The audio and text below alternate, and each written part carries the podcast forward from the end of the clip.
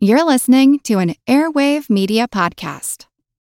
Hello, it is Ryan, and I was on a flight the other day playing one of my favorite social spin slot games on chumba casino dot com. I looked over at the person sitting next to me, and you know what they were doing? They were also playing Chumba Casino. Coincidence? I think not. Everybody's loving having fun with it. Chumba Casino is home to hundreds of casino-style games that you can play for free anytime, anywhere, even at thirty thousand feet. So sign up now at chumba casino dot com to claim your free welcome bonus. That's chumba casino dot com and live the Chumba life. No purchase necessary. V G W. Void where prohibited by law. See terms and conditions. eighteen plus. With the Twilight Histories podcast, you can travel anywhere in the multiverse. Some worlds are familiar. Others are totally exotic. An Egypt ravaged by an ice age. A Carthaginian colony on Mars. A Rome that never fell. If you enjoy history, you'll love these immersive stories that pull you into different worlds. So step on the platform and let's get you on your way.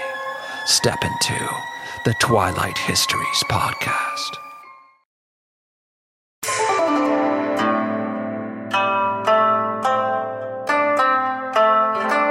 Hello and welcome to the History of China. Episode two twenty-two, Trouble in Paradise. Mountain ridges in endless layers, trees luxuriantly dark. A radiance shimmers on dark green mountains, arrayed to face the sun. Standing tall in the blue clouds, they nearly reach the North Star. Covering a vast distance, they link the Great Wall and East Ocean. Their roads penetrate the remotest lands to bring foreign emissaries. Heaven created this deep pass to fortify the imperial capital. The empire is unified, with standardized measurements and script. We might well make a rubbing from a cliff inscription to send to the emperor. A poem in praise of the Yongle Emperor and the virtues of Beijing as the new imperial capital by Wang Fu, circa fourteen sixteen. When last we left Admiral Zheng He, he'd plied the waves of the southern seas all the way to the east coastline of Africa, and had brought back to his emperor gifts most delightful and auspicious, including a giraffe. The year fourteen sixteen would therefore stand as a sort of high watermark in both the reign of Yongle himself and the Ming as a whole, for two reasons. First, as mentioned, it would stand as the apogee of the treasure fleet projecting Chinese power and prestige abroad. And second, it would mark the year that formal construction would begin on that other most lasting of Ming magnificence, the imperial palace at Beijing, aka the Forbidden City. Now, I've already talked at length about the construction of the staggeringly massive complex, so we won't spend much time in the rehashing of that. I bring it up only to draw your attention to the overlap going on. There is a lot going on in the second decade of the fifteenth century. The major construction of the Forbidden City would last for the subsequent three years, from fourteen seventeen to fourteen twenty, and it's estimated that as much as two percent of Ming China's total population of around sixty million, which would make that two percent about one point two million, took part in some phase of its construction. It's truly mind-boggling. But then again, at the same time, pretty par for the course when it comes to Chinese megaprojects. Regardless, in the meantime, Yongle's residence remained in Nanjing, and thus it was from there that he would once again dispatch his Grand Admiral on his fifth voyage.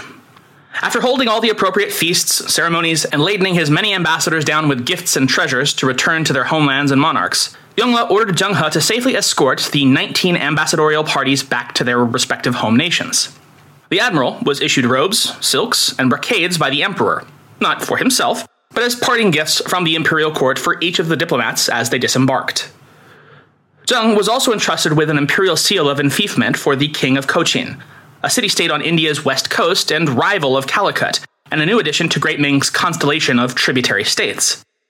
While this both-sidesing of the Indian rivalry may have raised some eyebrows in Calicut, it was firmly in keeping with Yongle's policy of international relations, much like his father's before him. He expressed his vision as such in the text of the Cochin tablet, said to have been written in his own hand, quote, "The law of the emperor is linked to both heaven and earth and encompasses all people everywhere. Under heaven, there is only one law, and all people have the same concerns. How can the same feelings of sorrow, grief, joy, and pleasure, and the same desires for peace, ease, satiety, and warmth not be shared among all?" End quote. Yongle therefore wished that, quote, "all distant countries and foreign domains each achieve its proper place under heaven." End quote. And you might think he'd just leave it there at that, but no. Yongle was only just warming up.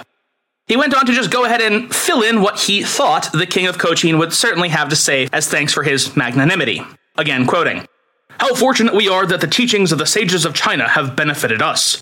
For several years now, we have had abundant harvests in our country, and our people have had houses to live in, have had the bounty of the sea to eat their fill of, and enough fabrics for clothes. Our old are kind to the young, and our juniors respect our seniors. All lead happy lives in harmony, without oppression and contention for dominance. The mountains lack ferocious beasts. The streams are free of noxious fish. The seas yield rare and precious things. The forests produce good wood, and all things flourish in abundance, more than double what is the norm. Violent winds have not arisen, torrential rains have not fallen, pestilence has ceased, and there have been no disaster or calamities." End quote. Now, just to reiterate, that was not the king of Cochin actually speaking. That was the Yongle Emperor imagineering what he felt the king was probably thinking about all this. Seemingly, all while humming along to the tune of "What Can I Say Except You're Welcome" from Moana. He had portrayed himself as the all-father to the benighted barbarian peoples who had, ever so wisely, placed themselves under his protective wing. It struck at a markedly different ideation of empire, or even of conquest, than was so familiar in the Western world. In essence, hey, we're the bomb, and anyone with a lick of sense will seek us out, because they'll recognize our innate awesomeness. So why in the world should we do anything more than just advertise that we're awesome and let the tributes roll in? In all of the Ming's dealings with these foreign states, even the most distant and exotic, they'd never really encountered anything that had stood out as a culture or civilization that was much beyond a bear riding a unicycle wearing a bow tie.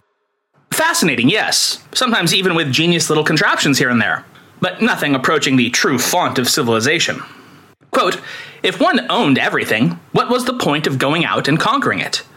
The European concept of militant, crusading colonialism, beyond the necessity of creating a favorable climate for East-West trade, demeaned the Chinese ideal of an all-powerful, semi-divine emperor, and thus never occurred to Zhu Di.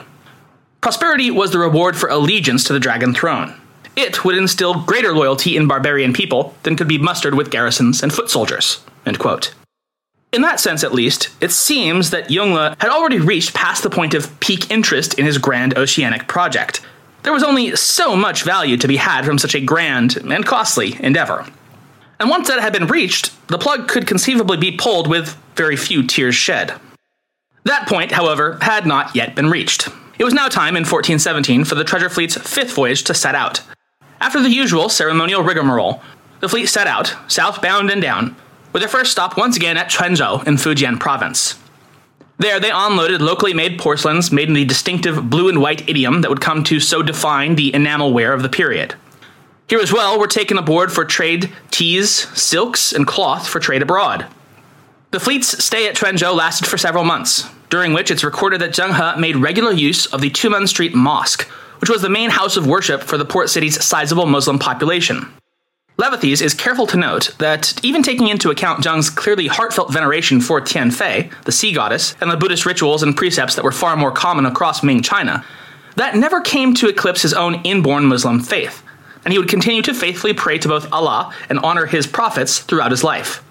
In fact, it seems at least in part due to Zheng He's own high-favored status as the Grand Admiral, and his ongoing devotion to Islam, that caused the Yongle Emperor, as of June sixteenth, fourteen seventeen, dedicate a tablet with his seal and signature in a garden just outside of the Ashab Mosque, or in Chinese the Qingjing Mosque, describing the followers of Islam as sincere, good, and loyal subjects, most deserving of commendation.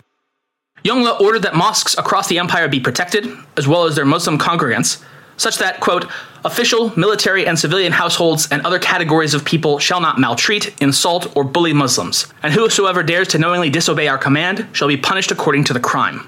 End quote. This was actually quite the about-face for the situation facing Muslims in China at the time. They had, since the fall of the Yuan dynasty, faced considerable persecution, in large part for their role, perceived and actual, as the petty officials and especially tax collectors for the Mongol regime.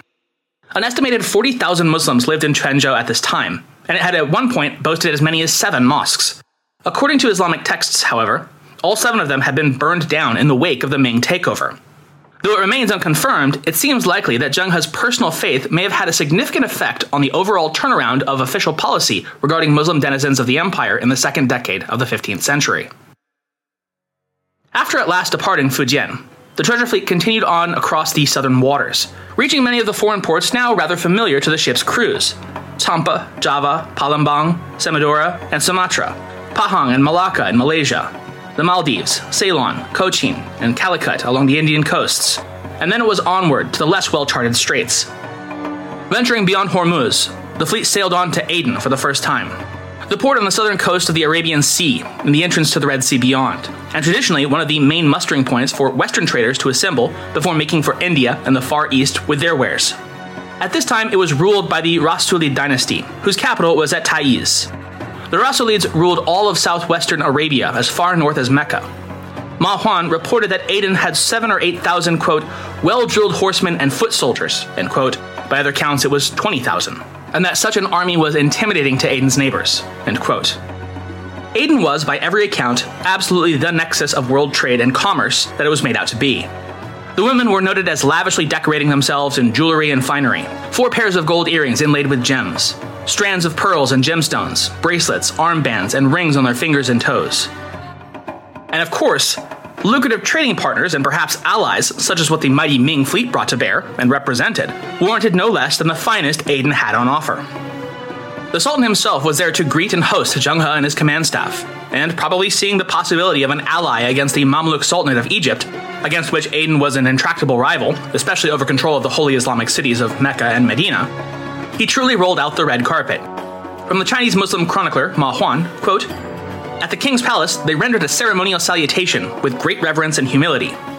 The Sultan decreed that, so great and so important were these Chinese visitors to his city, that none but the very best could be brought before them to trade, and they were indeed brought forth."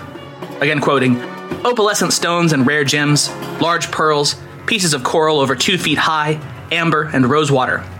Lions, zebras, leopards, ostriches, white pigeons, and a giraffe were given in tribute by the Sultan for the Yongle Emperor.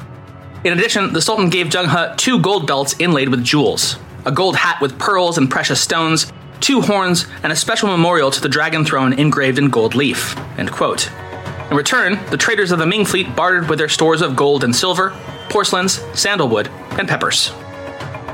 Once their mission to Aden was successfully concluded, the fleet sailed on, on to the coasts of Africa for the very first time, in order to make good the return of the ambassadors they'd ferried to their homes in Mogadishu, Rawa, and Malindi, which is modern Somalia and Kenya, respectively. These coastal, or Swahili, derived from the Arabic, peoples considered themselves civilized as opposed to the uncivilized, or as they called them, Ushenzi, peoples of the hinterlands further inland. These African city-states were interconnected primarily via trade and religion, having been rather thoroughly colonized and intermixed with by Arab traders, and ultimately nobility, in the prior centuries. Politically, however, they were anything but unified, and instead each was ruled by an Arab sheik lording over a domain unto himself. Quote, "The Swahili towns had pristine three-story houses of coral rag and lime mortar, with lush gardens of citrus trees and vegetables," end quote. Yet in spite of the likely overwhelming appearance of the Ming treasure fleet, which absolutely dwarfed the main Arabic-style ship of the era, the dhow, which maxed out, much like the galleon, at less than a quarter the length of the largest Ming ships, there appears to have been some tension and perhaps even some good old-fashioned gunboat diplomacy between the Chinese and at least a few of these Swahili cities. Levathes writes, quote, "Facian reported that the inhabitants of Mogadishu were quarrelsome. Luo Mao Deng's fifteen ninety-seven novel about the voyages of Zheng He, which is believed to have some historic reliability, states specifically that Zheng He used gunpowder explosives against a walled town called Lhasa, thought to be near Mogadishu in Somalia," end quote. Apparently, the leader of Lhasa, fearing that the Chinese must surely be seeking conquest, seriously considered mounting a sterner defense, but called it off after realizing the sheer force differential between his defenders and the armada assembled just off his coast. If they were here for conquest, there wasn't anything the Somalis were going to be able to do about it. Conquest was, of course, not on the menu for the treasure fleet. Ultimately, they came, they traded, then they sailed on. The treasure fleet returned triumphantly to China on July fifteenth, fourteen nineteen, to yet more richly deserved imperial accolades and rewards. The African envoys paraded their curious animals, and court officials, craning their necks, looked on with pleasure, and stamping their feet when they were scared and startled, thinking that these were things that were rarely heard of in the world, and that China had never seen their likeness. And of course, the second giraffe, I mean Qilin, was treated with equal reverence and celebrity as the first, including a commemorative song-slash-poem by Jin Youzi. It went, quote, "There is no darkness, but is brightened. There is no distance, but is illuminated. From where the Water Father and the clouds assemble, bowing their heads and bearing gifts, thus many auspicious signs are collected, arriving one after another in pairs. How did this come about? Only through the perfect virtue of the emperor." End quote. These African ambassadors would enjoy the hosting of the Nanjing Palace for nearly two years, until at last it was determined in the spring of fourteen twenty-one that they should be taken home. Thus was instigated the mysterious, short sixth voyage of the treasure fleet. It is written in starkly different terms than its predecessors, much more as a voyage of pure discovery than one of profit motive. This, of course, should absolutely not be taken to indicate that profit was not a motive. It still totally was. Africa was viewed in this period as something of China's El Dorado, a, quote, land of rare and precious things, mysterious and unfathomable, end quote. In spite of that, such precious things accounted for very little of what they recorded, instead focusing on how hot, arid, and markedly unlike China Mogadishu was. Fei Xin, for instance, would write, quote, "Since there is no cultivated soil, the people live on fishing. Because of the torrid weather, only a few plants can grow. And if anyone wandered over this country, he would only have met with sad glances. An entire land, having nothing but sand." End quote. During this sixth voyage, it seems that, as before, the treasure fleet was split in two, likely at Sumatra. While the main portion of the fleet was entrusted to the command of Zhou Man, one of Zheng He's eunuch lieutenants, the Grand Admiral himself seems to have returned to China, with records indicating that he was back in the capital by November of fourteen twenty-one, while the rest of the fleet was gone for another year. Levathes posits that this was likely to do with Zheng feeling obliged to join the festivities honoring the formal completion of the new Ming Imperial Palace, the Forbidden City, up north in the newly redesignated main capital, Beijing. And oh, what a celebration it was. On that day of the Lunar New Year, falling that year on February second, the Fengtian Gate had been filled with thousands of foreign envoys, imperial officials, and military officers, one and all gathered to congratulate and celebrate the emperor's achievement on completing this newest great marvel of not only his reign, but Ming China as a whole and the wide world beyond. Quote, "In unison, the officials bowed and kowtowed to the emperor nine times. Then a representative of each of the nine ranks of both civil and military officials presented a tribute to the emperor, wishing him long life and a reign of ten thousand years. A scroll celebrating the occasion was lowered to people below the Wuman Gate and copied for wide distribution. Chimes sounded when the emperor rose and moved inside the Huagai, or splendid parasol hall, and then on to his living quarters. The north side of the Forbidden City consisted of living areas for him, the empress, and his scores of concubines, as well as the imperial gardens and a Taoist temple for the personal use of the imperial family. Beyond the moat and high walls of the palace was a man-made mountain, the highest point in Beijing, from which the emperor, if he wished, could survey his residence." End quote. The gifts presented were, obviously, exactly to the sovereign's tastes. Zhu Di had long had an interest in the arts, and in particular the ethereal beauty and delicacy of porcelain. His favorite style was a creamy white that would come to be known as tianbai, meaning sweet white. It's described as minute bubbles in the glaze scattering the light, giving the porcelain an unusual softness. From the furthest edges of the known world were paraded all varieties of curious beasts, and, obviously, the variety of highly auspicious Qilins that had appeared for the first time in known history, all during his reign. In that moment, there must surely have seemed to be no bounds and no end to the voyages and increasingly fantastic treasures they produced for the Son of Heaven and the Empire as a whole. By his merit and virtue, Heaven had showered him and all of China in the blessings of the world, and an era of unparalleled prosperity was only just beginning to dawn. And then, it went quite literally up in smoke. In the Confucian ordering of the universe, virtue and merit sit on the side of order and harmony, while rapacity and discord are the seeds of chaos and doom. When all is in harmony, the land bursts forth its bounty, the seas spill forth their fruits, the forests their fine woods, and happiness and prosperity spread to all across the realm. But when the heavens are displeased, and the universe is thrown out of balance, flood, droughts, and famine ravage the lands. Plague and pestilence consume the great and meek alike, and sorrow reaches into the hearts of all, both the mighty and the small. And all blame needs must lay on the one and only being who served as the living bridge and arbiter between the realm of the spirit and the physical, the Son of Heaven, and no other. In the words of the ancient sage Confucius himself, quote, "He who offends against heaven has none to whom he can pray." End quote. It is Ryan here, and I have a question for you. What do you do when you win? Like, are you a fist pumper? A woo-hooer, a hand clapper, a high-fiver. I kind of like the high-five, but if you want to hone in on those winning moves, check out Chumba Casino. At Chumba Casino dot com, choose from hundreds of social casino-style games for your chance to redeem serious cash prizes. There are new game releases weekly, plus free daily bonuses, so don't wait. Start having the most fun ever at Chumba Casino dot com. No purchase necessary. V G W. Void where prohibited by law. See terms and conditions. eighteen plus. In the months that followed the joyous occasion of the Forbidden City's dedication ceremony, months that, by rights, ought to have been full of boundless joy. Instead, trouble festered like an infected wound. The first sign of trouble in paradise was when Yongle's favorite concubine, Lady Wang, suddenly died circa fourteen twenty. Yongle's beloved Empress Shu, daughter of one of Zhu Yuanzhang's most trusted generals, Shu Da, to more closely bind the two families all the way back in thirteen seventy-six, had died back in fourteen oh seven, much to the heartbreak of her imperial husband, who, by all records, loved her very dearly. Thereafter, to honor her, Zhu Di had taken no other as empress, but had come to rely on, in almost all things family and personal, on the noble consort Zhao Xian, surnamed Wang, or in Chinese, Zhao Xian Guifei Wang Shi, which is as close to a name, unfortunately, as we will ever get. Lady Wang seems to have had the unique ability to get her notoriously moody husband to calm down and listen to other members of his family when he got angry or offended. A state of affairs that had become increasingly common as the Ming Emperor continued to age and get more, well, how do you put this nicely, crotchety. The palace staff, and his extended family beside for that matter, had come to walk on eggshells around the Yongle Emperor for fear of touching off his wrath, and had for more than a decade relied on Lady Wang to shield them from its worst effects and help the imperial storm clouds blow over. But now she was gone, and only stormy, dark, sixty-year-old Zhu Di remained. In her absence, it seemed, quite a bit more of Zhu Di's father's infamous personality traits began to assert themselves in the son. Quote, his ill humor turned to cruelty, and scores of palace attendants were summarily executed for causing the emperor even the slightest displeasure, end quote.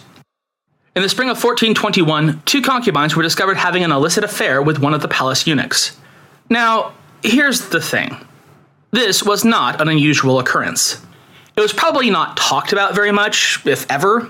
But to be real, a major part of the reason you have eunuchs as the personal attendants and guardians of your imperial consorts and such is that you don't have to worry if they take up some of their pent-up sexuality out on them. The whole point is that it's never going to produce any unwanted consequence. So all that being said, this incident turned unusual because both of the women killed themselves after being discovered, possibly because the pair were also having a far more scandalous love affair with one another. Women playing around with the eunuchs might be one thing, but playing around with each other? No, no, no. That's something else entirely. One of these consorts was rather favored by Yongle, and he was furious when he was informed of their suicides, and immediately ordered an official inquiry, because surely there must be some deviousness behind it, and it could not possibly just be a terrible tragedy in itself. Instead, it was about to become a much, much larger tragedy. The palace servants, very justifiably fearing for their own safety and lives if they failed to answer the emperor's agents in ways that they found pleasing, were quick to lob accusations on the dead consorts in order to save their own skins. They'd actually been caught, it was alleged, in a plot to kill the emperor. That's why they killed themselves. You can, no doubt, see exactly where this is going from here. Accusation piled atop accusation, name atop name, until by the end of the investigation, more than two thousand eight hundred concubines and eunuchs had been implicated in the, um... conspiracy. It's reported that the Yongle Emperor personally executed many of the accused, and that many of the palace women cursed him to his face before they were dispatched by his own hand. They cried, quote, you are losing your young masculine energy, and that is why your concubines had a relationship with a young eunuch. We are innocent, end quote. Such pleas did little to stem the emperor's wrath, and though surely some of the twenty-eight hundred were eventually let off, for probably the vast majority, it would prove to be a confusing, unfair, and thoroughly terrifying end at the hand of the man they thought was their lover and protector. That same spring, there would be the issue of the tribute horse. Ambassadors of the Timurid king, Mirza Shahrukh, arrived to pay tribute to the Dragon Throne. Among the gifts brought, of particular note, was a horse, the former seat of the great Timur, or Tamerlane, himself. Yongle, ever the rider and huntsman, wanted to try this kingly steed out at once, and together with the ambassadors went on a hunting trip outside the capital. But in the course of this adventure, the steed bucked and threw the sixty-year-old emperor, badly bruising his hand and wrist. This, of course, caused him to grow terribly wroth, and he ordered the Timurid ambassadors to be shackled and thereafter sent to the northern frontier as slave soldiers in the garrison. Yongle's counselors pleaded with him to restrain himself and allow calm to prevail, to sleep on it, and to revisit the issue in the light of a fresh day. The following day came, and Yongle was indeed in a considerably better mood, and sent for the arrested ambassadors. When they arrived before his tent, they spoke not a word, but simply collapsed to the ground in trembling prostration. It was, after all, probably the wisest action they could have possibly done. After several tense moments, Yongle bade them rise and accompany him on a ride, on a different horse this time, to be sure. As a small group rode, the emperor brought up his fall the previous day. Quote, "If one wishes good relations between two countries and selects a horse or some other precious object, one must select the best one," he began, wearing his red riding mantle, brocaded with gold, and to which was stitched a black satin pouch to contain his long beard. Continuing the quote, "Yesterday we rode the horse you gave us. It was already too old. In the end it threw us to the ground. My hand was injured and turned black and blue. After applying a great deal of gold to it, the pain has now begun to lessen somewhat." End quote. To this, the chief ambassador at last broke his silence, replying, quote, "The horse in question was formerly that of Lord Timur. His son, King Sharuk, presented it to your majesty to show the greatest respect to you. The king said your country must have this horse as a treasure among horses." End quote. And then according to the Persian account of this incident, from Hafiz-e Abru, here another person, this time a Chinese official, spoke up, counseling the emperor, quote, "The ambassadors are in no way to blame. For if their sovereigns had sent good horses or bad as presents, these persons had no say in the matter. Moreover, even if your majesty has the envoys cut to pieces, it shall make no difference to their sovereign. On the other hand, an evil report concerning the emperor would spread here. The whole world would say that the emperor of China had acted contrary to all convention by imprisoning the envoys after so many years of absence from their home and punishing them." End quote. Whether it was the assurance that the horse really was meant as the highest of honors, or the more realpolitik advice of his own counselor, Zhu Di's sour mood quickly about-faced, and all at once he declared his delight that he now possessed the very steed of his former enemy, Timur. The envoys, rather than face punishment, would be lavishly rewarded. Even so, the ill omens just kept on coming. Not long after the tribute horse incident, on May ninth, a spring storm blew over Beijing, and no fewer than three bolts of lightning struck the three great ceremonial halls of the newly completed Forbidden City, setting them all instantly ablaze. The halls, intricately designed and constructed and wrought as they were with the finest imported woods and lacquered to a brilliant shimmer, all went up like giant tiki torches. The heavy gold-colored tiled roofs that rose nearly a hundred feet all caved in, while voluminous silk canopies and curtains and the emperor's carved wooden thrones were quickly reduced to ashes. A Persian emissary who witnessed the event described it as if a hundred thousand torches had been lit at once. The flames spread with terrifying speed to the apartments of the concubines and offices of courtiers, leaping from one to the next over the course of that entire night and into late the following afternoon, before the last of the fires finally snuffed themselves out. Ultimately, this disaster consumed two hundred fifty quarters and a large number of men and women. As if that weren't bad enough, no sooner had the embers cooled than whispers began spreading throughout the capital that the disaster had been foretold, a sign of heaven's displeasure. It was the master of the water clock, Hu, who had predicted this calamitous event. The rumors went that clockmaster Hu had tried to warn the emperor, but Yongle had flown into a rage and ordered him arrested and to be executed at the exact hour he had predicted the calamity if nothing should happen. While in prison, Hu had decided to take the easy way out and swallowed a draught of poison he'd secreted into the prison just an hour before the lightning struck. Suffice it to say, Zhu Di was, in the parlance of the youth today, shook, and he immediately made for the palace temple to pray and seek answers. "The god of heaven is angry with me," he's reported to have said, "and therefore burnt my palace. Although I've done no evil act, I have neither offended my father, nor mother, nor have I acted tyrannically."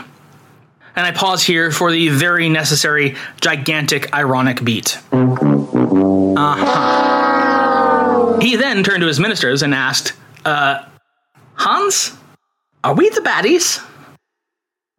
and his ministers, no doubt extremely aware of just how very thin the ice beneath their collective feet was at this moment, played the safest card they possibly could and replied by citing Confucius, quote, "If a ruler's words be good, is it not also good that no one oppose them?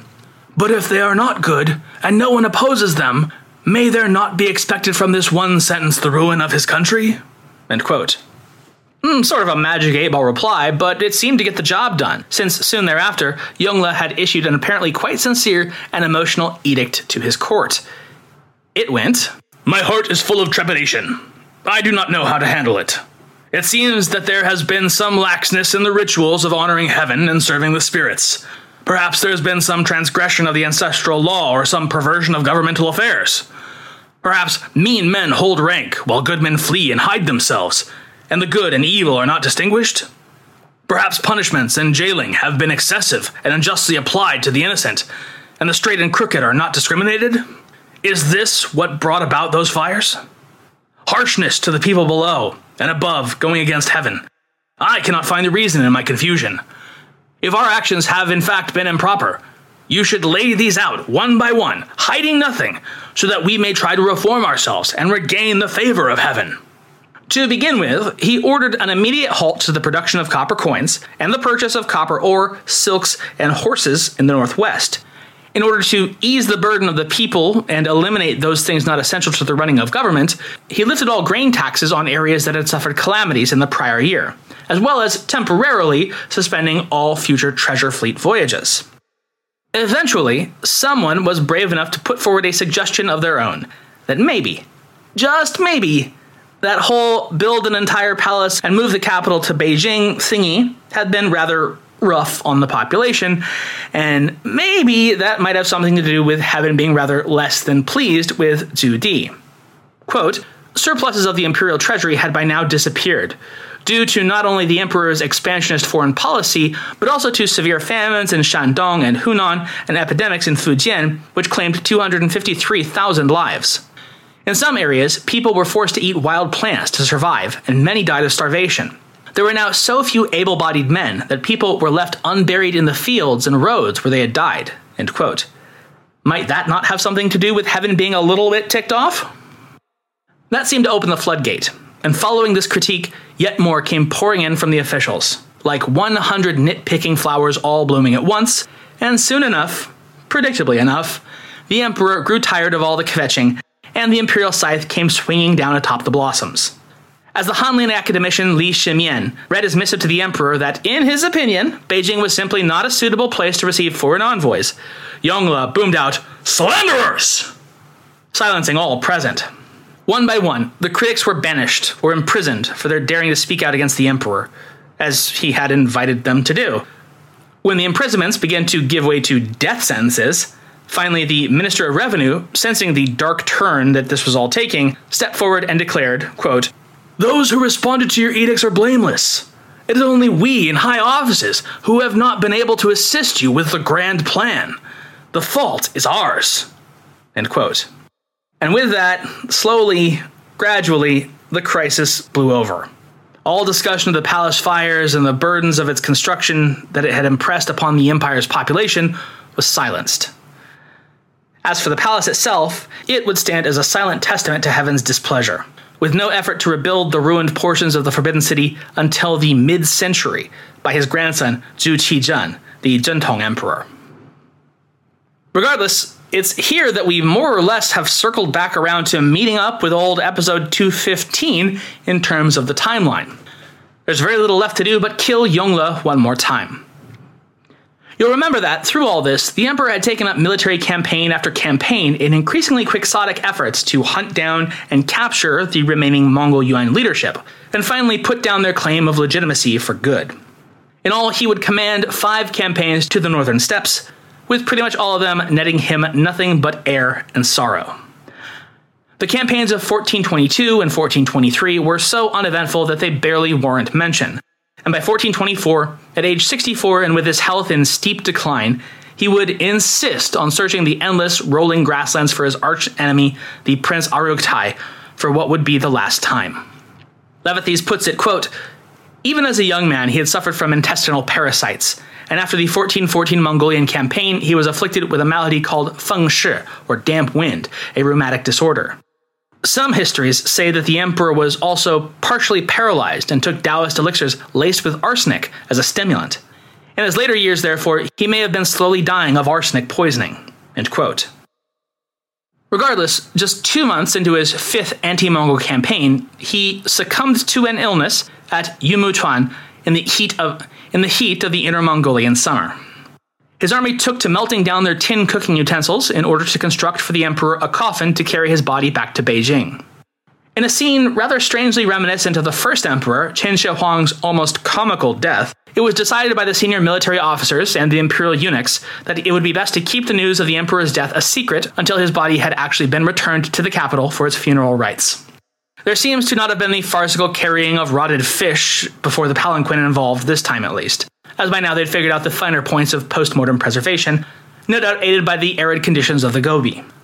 Once the corpse was delivered to Beijing without incident, it was transferred from its makeshift metal casket into a much finer, thicker imperial casket of the finest imported Nanmu wood, the same as which the palace had been built, and was placed in repose within the Forbidden City for one hundred days.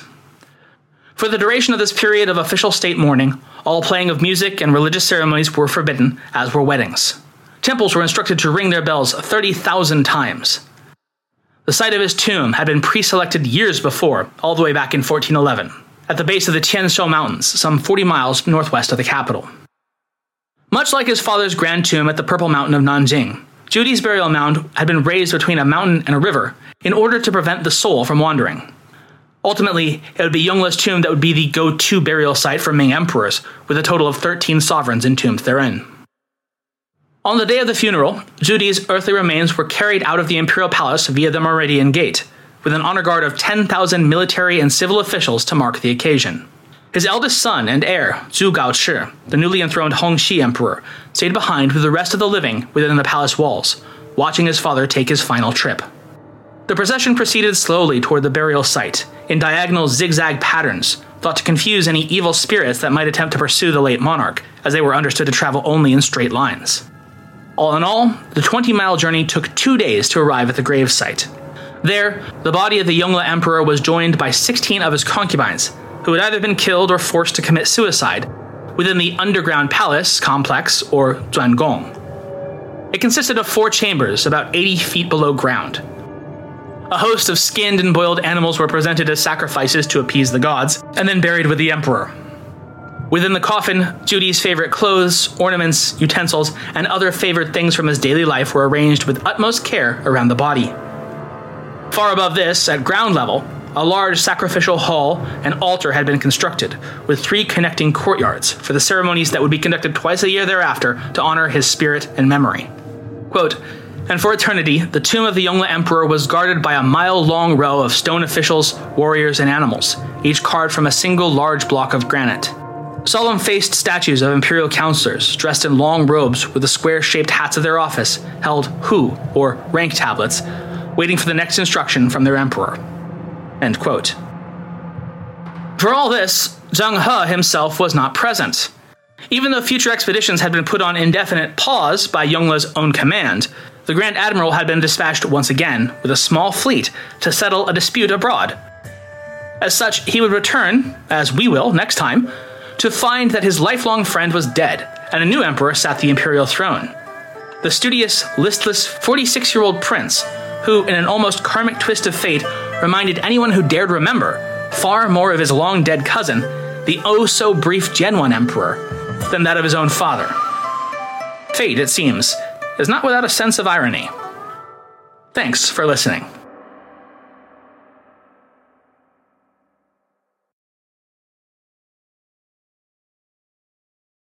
Lucky Land Casino, asking people, what's the weirdest place you've gotten lucky? Lucky? In line at the deli, I guess? Aha, in my dentist's office.